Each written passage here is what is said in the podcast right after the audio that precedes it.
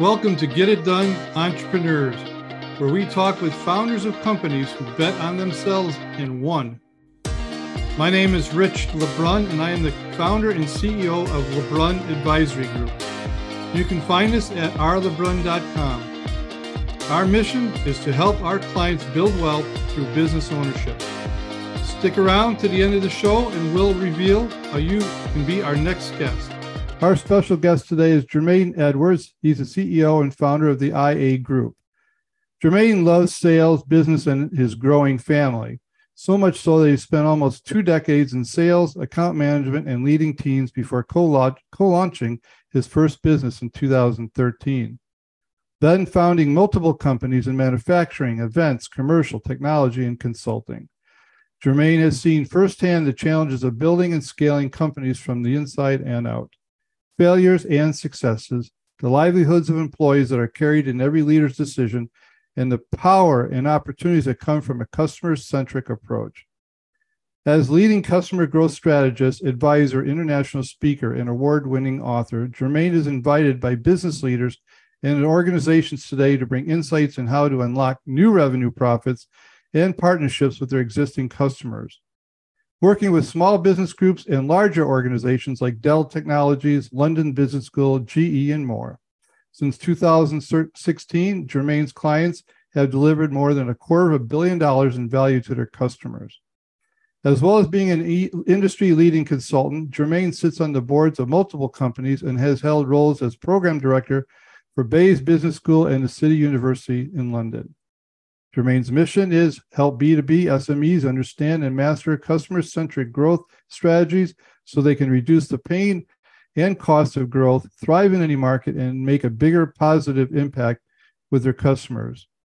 Jermaine and his family have six kids, and his wonderful wife, Heather, have lived in Columbia, South Carolina. And with that said, Jermaine, welcome to the program. Hey, thank you very much, Rich. I need to carry with me wherever I go to kind of read that statement out every single time. um, just just one one correction. It's now seven kids with a, a recent daughter who arrived two weeks ago. Seven kids. Well, congratulations to you. uh, I've, and uh, to our listeners, I've gotten a chance to know Jermaine over the years. I think you, when I know you, you had about four or five kids. So you've kind of grown that the family correct. since I've Indeed. known you.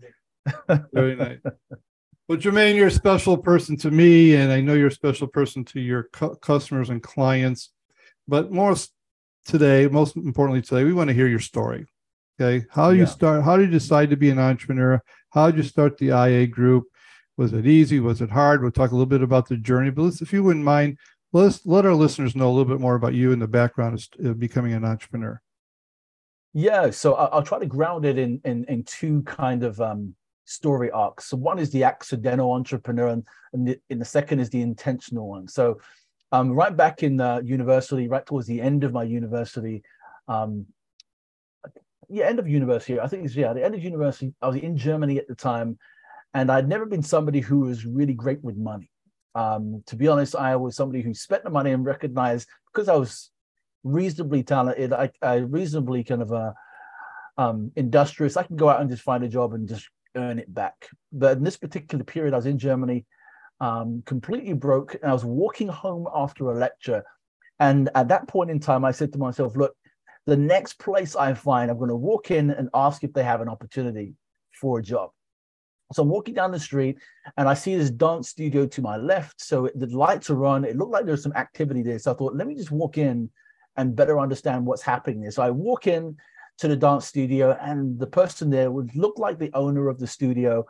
Immediately said to me, "This is in German directly. Um, you must be the the dance teacher." And instantly, I said, "Absolutely, I am. That's exactly who I am." and so, um, and that that led actually to me being actually the, the the main dance teacher for contemporary dance at that studio for six months. Um, now, what what took place there was my first opportunity of taking something that wasn't and turning it into something that was. And and I, uh, in that particular moment, I understood a couple of things about myself. That one, I had the capabilities of taking something right from its natural raw ingredients, not having any experience, and turning it into something that is profitable. And that was that was eye opening for me because I'd never necessarily put myself in that kind of position where I didn't have some leverage or some kind of advantage going in to go and develop something. So that was a real experience of taking that responsibility and, and doing that. So that's my first accidental entrepreneurial opportunity where I got to run that studio and actually became a partner with that particular business owner later on. The second half of this is actually after a sales career of about kind of eight years, going on 10 years, I was actually put in a position where I was speaking with a client and the client had said to me, "Look, Jermaine, we really love what what you're doing. We'd love you to come and speak to to our team about stuff that you do with us, like the account management stuff that you do. We love the way that you do stuff.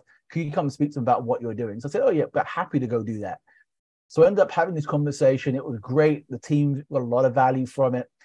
And uh, instantly, the uh, my, my client said, "You should write a book on what you just told us." And I said, "That's a that, that's like a great idea." And I'm still working.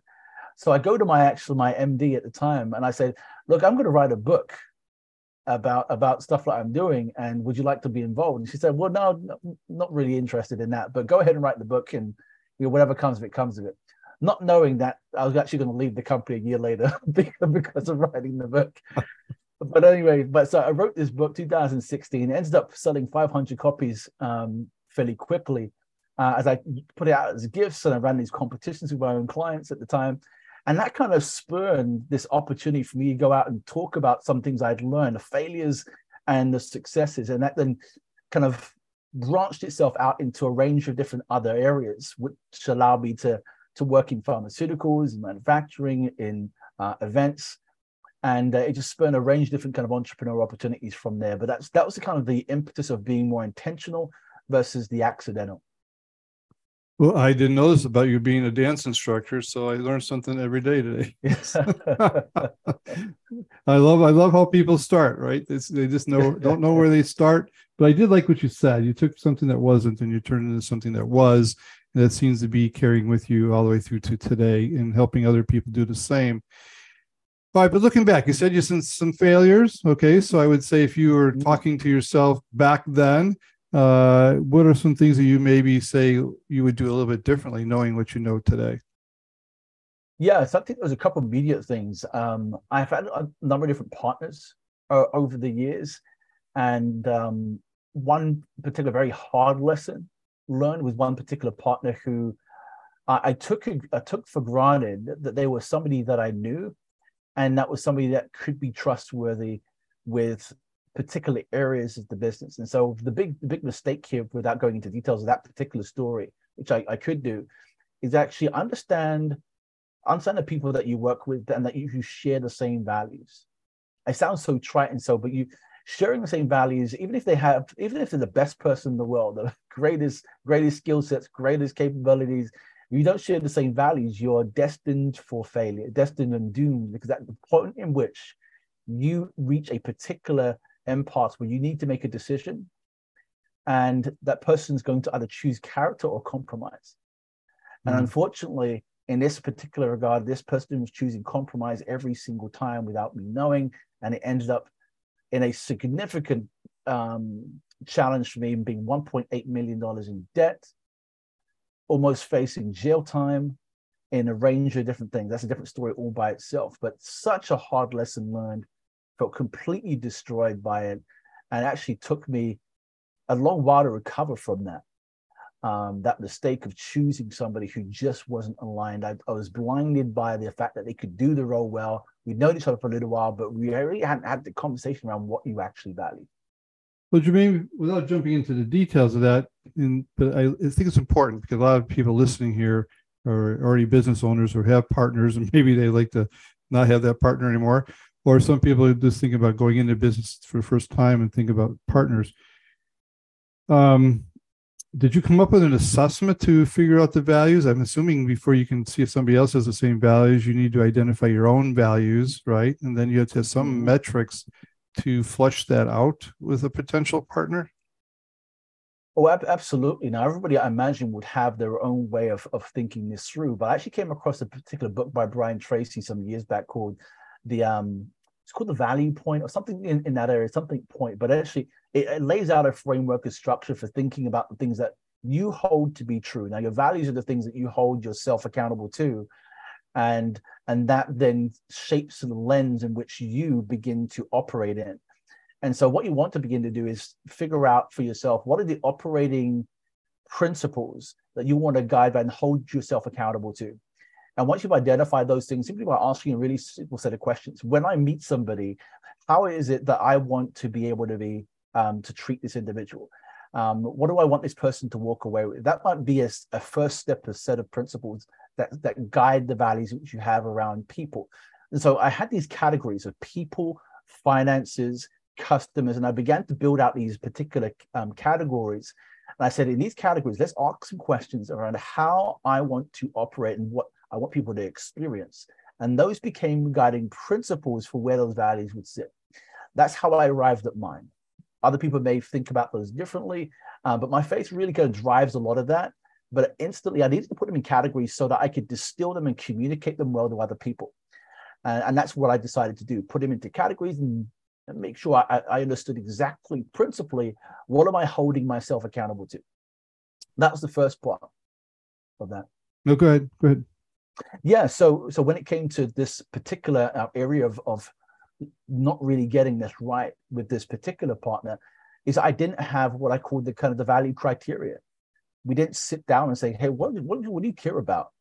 You know, in these circumstances, how do we want to deal with disagreement? How do we want to deal with the really obscure and un, unclear decisions that need to be made in, in complex situations? We needed to have that conversation and we didn't. We simply just said, where's the commercial our interest. And we never thought about the other character based things that would drive and help us to make decisions with our team and with other aspects of the business as well. Well, if that book isn't written, uh, you should be the one to write it. So, because I think, you know, so many people, I mean, partnerships are great. The world is developed, you know, businesses by partnerships, but a lot of war stories too that could be avoided if they would maybe have had that conversation up front.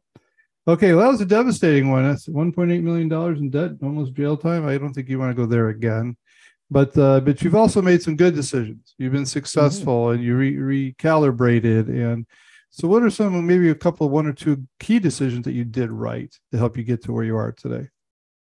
Yeah, I think one of the, the things that I've I've come to recognize is this particular premise of who, not how. And so, what I've often found to be true for myself is that I can go to the how do we get to done it and get obsessed with the kind of what we need to do, what we need to do, and how do we go do it, rather than begin to broaden the perspective of of looking at my network, looking at the resources and thinking, how do I expand the pie and how do I get people who already know how to go do it, partner with them well, and actually then begin to create a much bigger reservoir of impact, reservoir of, of resource that flows to the people that I most care about, which are my customers, my family, and so forth. And so what I began to do is rather than look at problems through what I need to do or how can I solve it, I ask myself who has already solved this problem, mm. or who can I go and speak with and get counsel from, get good discernment from, get good and wise instruction from in these areas. And I spend the time, money, or resource to go make sure I can fast track those things and make the best and po- uh, wisest choice possible decisions uh, in those areas. So that really, that decision some years back now to operate on who, not how, has been instrumental to me. You know, I like that. And as always, there's really nothing new under the sun. It's just finding someone who's already created it and being willing to learn from them and heed their wisdom. Um, is uh, both of men, you and I are men of faith, so we actually have a, a good book that uh, wrote a lot of this instruction oh, down there no, for us. No doubt about that, without a doubt.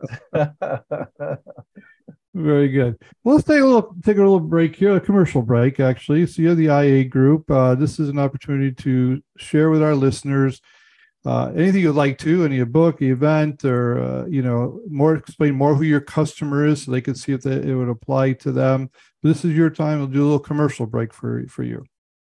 Oh, wonderful. Well, listen. First and foremost, I want to just offer a question or a challenge to uh, those who are here who have businesses who are you have established companies, you have customers, and you know there's something more that you want to be able to do with your customers. You know that you could be doing more, you should be doing more. In fact, the relationships you have, there are really, really strong relationships, but it don't seem to be yielding the kinds of results that you expect they should be. Here's the challenge to you: why not? Why why aren't they actually delivering the things that you really know they should be doing when you have the relationships. Well, I want to submit to you that most of the time, in most cases, this is not about your effort. It's not about your product or service or your work. It's simply about a system and a set of principles that exist uniquely between us and our customers that aren't being deployed. And what do I mean by that? Well, at the IA Group, what we are there to do, primarily through my business with small businesses, and, and as we look at the kind of global companies we work with, is help organizations to understand and master customer-centered growth. What does that mean? It means the ability for you as an organization to leverage the agreements, the goodwill, the resources, capabilities, um, and requirements you have created with your customers for the current and future benefit of your business and your customers. If you're unable to do that accurately and, and effectively leverage that, it's very, very likely you're going to have teams that are overwhelmed, overworked, you're going to have inconsistent and stagnant growth, you're going to have particular customers that you rely on more than others because you're unable to move other customers forward in a very proactive and a growth way, you're going to have low engagement and high churn and low retention. And so, what we want to be able to do is to put yourself in a position where you have highly connected and confident teams, where you have high percentages of your customers desiring to grow with you. You're not asking for them, they're actually coming to you directly. You have loyalty that's going out of the roof. You have referrals coming in. You have a range of different things operating your business that allows you to have greater confidence on where your business could go next. And that's what we want to help you to go do. So if you're interested in that, understanding more about how we do that for businesses, you can go to jermaineedwards.com or to the IA group and you can sign up, make sure you're, you're getting connected to our customer growth solutions and intelligent solutions. And equally, if you're a small business, you can come and speak to me directly. I'd love to talk about how we can help you with that as well. Great. Let me ask you a couple questions about that. Do you find in your journey, maybe this is not an either or, maybe it's a both and an and, that a lot of founders, CEOs of companies, either they haven't thought about this question that you just posed in a long time and needs to be refreshed, or they've never thought about it thoroughly, or they know it very in- intimately, but they've never been able to communicate it downstream to their staff. Yeah, so it's a good, good set of questions there. So I think it's oftentimes, I think we're assuming this is happening, but not actually measuring whether or not it's, it is happening. And so, what do I mean by that? Well, it's oftentimes we're assuming something is happening with our customers because our customers are paying us every single month, or we get a set of percent, percentage of customers that stay with us. And so we pat ourselves on the back and we say, hey, we've got some customers that have stayed and customers that are still paying us. That has nothing necessarily to do with whether or not they're willing to pay or, or actually give you more of their time or energy, resource, and revenue. Um, and, and profits that are coming out of their business. That's only an indication that one, they're either satisfied, indifferent, or uninspired to some degree.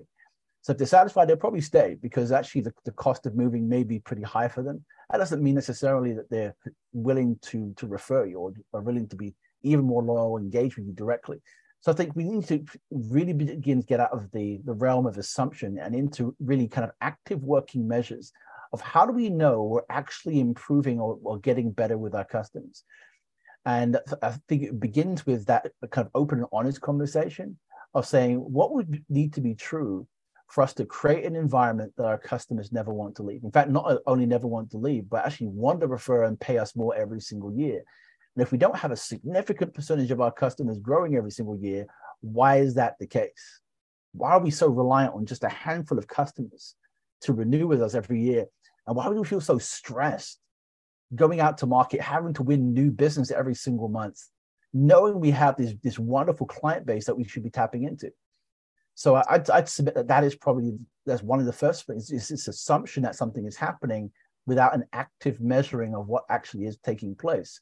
That's the first thing. The second thing actually is culture, is that we aren't necessarily creating the environment at a leadership level where we're actually setting the vision or setting a particular um, mandate or set of governing structures for helping our, our people to make customer centered decisions that actually make it easier for our customers and us to work better together. And so I often go to leadership and say, well, how are you creating the environment that makes it easier for your people and customers to work together? And oftentimes I'm met with a, well, you know, we we have we have training. I'm like, well, training's not a cultural thing. It can be part of it, but it's it doesn't set a vision for who you're trying to become to your customers. So I'd say two of the most important things that I tend to look to first is one, how do we test the assumptions that you have? And how do we and then apply the right kinds of measures? And secondly, how do we create a culture that allows for you and your customers to actually partner better together? Yeah, fantastic. And I don't think as a consumer, it's hard for us to say out loud that the whole customer service experience is lacking. Yeah. Let's go out there, go out there in the world today and buy something, and you'll find out. And you'll find out pretty quickly. Absolutely. Yeah. At the same time, the people who got it right are just uh, are just uh, winning the game big time. Yeah. yeah, without a doubt. All right, let's shift. Okay, so uh, uh, 2022 is a nightmare economically. We had, you know, labor issues. Uh, we had COVID or post-COVID issues. We had yes, we logistical did. issues. We name it. We had it all. Right? Wars. We had it all. 2023, I call it the hangover. We still have a lot of that carrying into this year. Still political unrest and wars, and still the same thing. So it's getting harder to navigate companies. So you're a founder, CEO of a company. So this is a two-part question. How are you seeing the first part of the question is how are you navigating your company? Do you see this as yeah a time to expand, opportunity, excited? Are you on the opposite side, time to retreat, uh, you know, not diversify, maybe shut down some operations? How are you seeing it as a founder and leader in the company? Let's just take that first part of the question, then we'll go to the second one after this. Uh, just leading leading the charge in 2023 and beyond. Yeah, so I'll say I, I offer kind of two ways I'm thinking about this. So, so what? Some some years back, and it was probably in 2019. I remember traveling back from kind of a great experience. I traveled to 22 countries in, in 12 months. So it was going through this this range of different kind of projects that were running. And um, as we were kind of ending 2019, going into 2020, it was kind of we started to kind of see the semblances of of what would be COVID-19 at the time. Um, before that took place, I sat down with some team members and we began to create what I call today the yes criteria. And the yes criteria was essentially a way for us uh, um, and everybody in the business to help make decisions in tough times. And so every business has a measure of chaos, right? Business, pace, complexity that can feel overwhelming at times. And so when you're faced with daily decisions, trying to focus on the main objective, the mission, um, we, we can often feel hurried and sometimes that could lead to very costly decisions. So we needed to find a way to help people make decisions even when they felt hurried or in those emotional states. And so the first thing was something called a yes criteria. And the yes criteria simply is a way to help the business and help team members make the best possible decisions for the business themselves and their customers in tough situations. And that was the first thing that really helped us at the dawn of the pandemic. And even today, in particular critical times, that yes criteria has helped. And um, we split the yes criteria into two categories, which is personal decision making and then corporate decision making. Mm. As in business led making, that's around prioritization. And so we ask people to, to stop, to reflect, to decide, to act and review. And we give them a framework to, to do that. We gave them some questions to ask. Does this help drive a strategic initiative? Does this business, you know, help the, the business to achieve a specific goal? Does this reduce cost or risk to the business? So every time we saw something that was uniquely um, suited to the business, maybe it's new AI technology, maybe it's a, a particular challenge that had we come up, we're trying to make decisions, we would apply a yes, this criteria to it, and it would help us make decisions. Now, was it perfect? No, of course it's not perfect, but it definitely helped to energize the way in which we thought about everything that we did in the business because everybody felt empowered to go make a decision and we really kind of cut the red tape and help really kind of drive autonomy and decision making across the business. That's the kind of first thing we did when we think about any kind of challenge in the business. Um, if we think about decisions i've made in 2022 into 2023 the primary decision here has actually been with our customers is better understanding who are they trying to become. Um, what are they trying to achieve? What particular things are important to them? And then saying where can we come alongside our clients? And once we identify where we can come alongside them then we're asking the question what would need to be true about our business to become that kind of place that helps them to go do those things? So out of that decision making, we've made a number of different decisions, such as launching a technology company in 2020, which we sold last year. Um, and, and that was a big decision all by itself. Or this particular year, uh, it's been looking at particular AI use cases and building out particular small capabilities that have helped our clients um, fast track um, the way in which they create reports and create varying different kind of distinctive administrative tasks inside their own business. And we've been able to create some really small use case technologies for them um, in partnership with our clients along the way. So it's been it's been really looking very dynamically at the market, but really having a very very detailed, very structured way to make decisions that's really helped us along the way. You know, I think of uh, during times in COVID, I've talked to a lot of people who are in the executive coaching business, thinking that may maybe their business slowed down. They said no. Ironically, it increased because a lot of these CEOs and founders of companies didn't know how to navigate COVID, and, and they were th- kind of threw their company in a in a turmoil mm. at all levels, not just customers, employees, and income and revenue and all that stuff.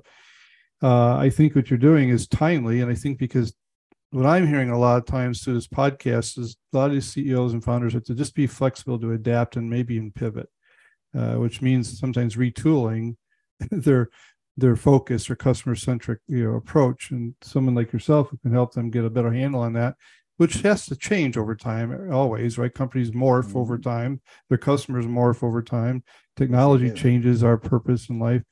Um, so i think what you're doing is, is fantastic. I'm sure is a great need out need out there for all businesses small and large. I understand you Absolutely. work with all business owners. So, okay the second part of the question is you personally. Now your dad is seven okay? You got yeah. you got a wife and a full team over there. You're building your own internal company over there um, you had just moved over to the U.S. and South Carolina. We talked a little bit of some of those challenges, but you yourself have to get up every Monday, go to work, lead the charge. You have to have some self care built in. So I'm more curious. This is more about you personally. What do you do to keep yourself focused? Man, um, I, I, often feel it kind of changes every day, but uh, there are two things that I do often and I'll tap into kind of the faith component of really what kind of drives the nature of of how I see um, the work that I do and and the, life that I'm living as a father and as a husband. Uh, the first is taking reflective time to just be still, just to allow my thoughts to run, but not necessarily to to allow any one thought to sit for, for too long. So I just allow my thoughts just to go, and then I begin then to center my thoughts around the things that I, I believe are most valuable to me. And so I, I will go into kind of almost like a, a reflective, a meditative time of just kind of praying and setting an intent intent for the day. I know not everybody has that kind of space, particularly with seven kids. I have to get up pretty early to go do that. But um, for the most part, I try to just be still for the first part of the, the, the time that I get up because I know it's probably going to be the only time in the day i'm going to be able to be still and just kind of set an intent for the day and just be available. And if that that sometimes that might mean actually just walking throughout my house just walking from my, my bedroom to the kitchen kitchen to the, living room kitchen to the back room kitchen to the um to the back garden whatever that might be. But just that a stillness just being quiet for a period of time really helps me personally. Um, and the second part to that is actually just being with the family and having breakfast. That has been important to me. Sounds so simple, but for me, um, I have to sometimes just be reminded that actually the work isn't the work. The work is actually a particular vehicle to a mission that I have. And the mission, first and foremost, is definitely to honor God. The second is to uh, to take care of my family. The third is actually to leave a legacy. And so I think about these things. And so sitting with my family um, just for breakfast, even if I'm just sipping some tea, it just grounds me a little bit to recognize actually work isn't work. Actually, work has a mission, it has a purpose. There's a vehicle that it's that it's it's providing a vehicle for something else. And actually sitting here with my family and having breakfast is a meaningful exercise in grounding the reality that actually work is not work. If work went away, I'd still be happy sitting here having breakfast with my family. So those are two things that help me. I know they're really simple. They won't be for everybody, being still and just allowing thoughts and just setting my intent and just having breakfast with the family tends to be things that I fall to the most. Very good. They're very good fundamental principles that have a lot of foundation built into them. Do you, um, beyond that, do you use mentors? I mean, you're an avid reader, you're an avid learner. How do you keep yourself, your mind set more on the business side? Yeah, so I have business groups I'm a part of. So I have accountability. Uh, I think accountability is essential uh, for every single business owner. Not everybody has that kind of community, but I, I definitely implore people who are serious about their development growth of the, themselves and their business to actually be in, in a, group where they can be held accountable for the, the, the things that say they want to live out uh, as true in the world uh, directly. So I have two business groups that I'm a part of. One that's much more faith driven, one's much more business driven, but with a faith component. The other part to that is ensuring that I can actually get to uh, some sort of physical exercise. So I've just started back, you know, having um, some personal training and uh, getting some physicality, kind of working out. Uh, but outside of that, I'm, I'm reading and listening to podcasts every single day. But I tend to be very, very specific about what it is that I'm listening to and why I'm listening to it. So I'm not a just a podcast consumer. I tend to try to to listen to specific episodes of things that I'm looking to solve for that who, not how area. So if I see, oh, that's a topic I really want to get some insight on, I'll kind of listen to that with the vehicle of knowing that I'm trying to garner something to solve something directly. Very good. And, and, and ultimately, your family, but also your customers and your business uh, wins by you doing that. Well, Jermaine, again, thank you for taking time out of your busy day as a dad. Okay, and congratulations on the new newborn and also as a business owner of multiple companies. I, I don't ever want to take that for granted. Uh, on behalf of our listeners, we're really grateful that you are willing to share your wisdom and insights with all of us. So, with that, I want to say thank you for being on the show. And one more time, how can they get a hold of you should they want to utilize your services? Yeah, absolutely. If you find me on LinkedIn at Jermaine Edwards, it's probably a kind of a primary place to find the consistency of content that's there. Then Jermaine Edwards, you can join the community there of business leaders who are really kind of intentionally looking to drive a customer centric culture. Very good. Well, we're going to put all those in the show notes. The show will be aired in about two, three weeks on all podcast platforms as well as our YouTube station. And with that, Jermaine, again, I just want to thank you for being on the show and I hope you have a great day. Hey, man, it's a real pleasure. Thanks so much for having me, Rich. You bet. Rich LeBrun here. Thank you so much for listening to our podcast, Get It Done Entrepreneurs. If you are a successful business owner who would like to be on this program, please visit us at rlebrun.com forward slash podcast and fill out the form and we will reach out to you. If you got something out of this interview, would you share this episode on social media? Just do a quick screenshot with your phone and text it to a friend or post it on the socials. If you know someone that would be a great guest, tag them on social media to let them know about the show. Include the hashtag GetItDoneEntrepreneurs. I love seeing your posts and guest suggestions. We are regularly putting out new episodes and content. To make sure you don't miss any episodes, go ahead and subscribe. Your thumbs up, ratings, and reviews go a long way to help promote the show and mean a lot to me and my team. Want to know more? Go to our website, rlebrun.com, or follow me on LinkedIn, Facebook, and Instagram. Thanks for listening. We will see you next time.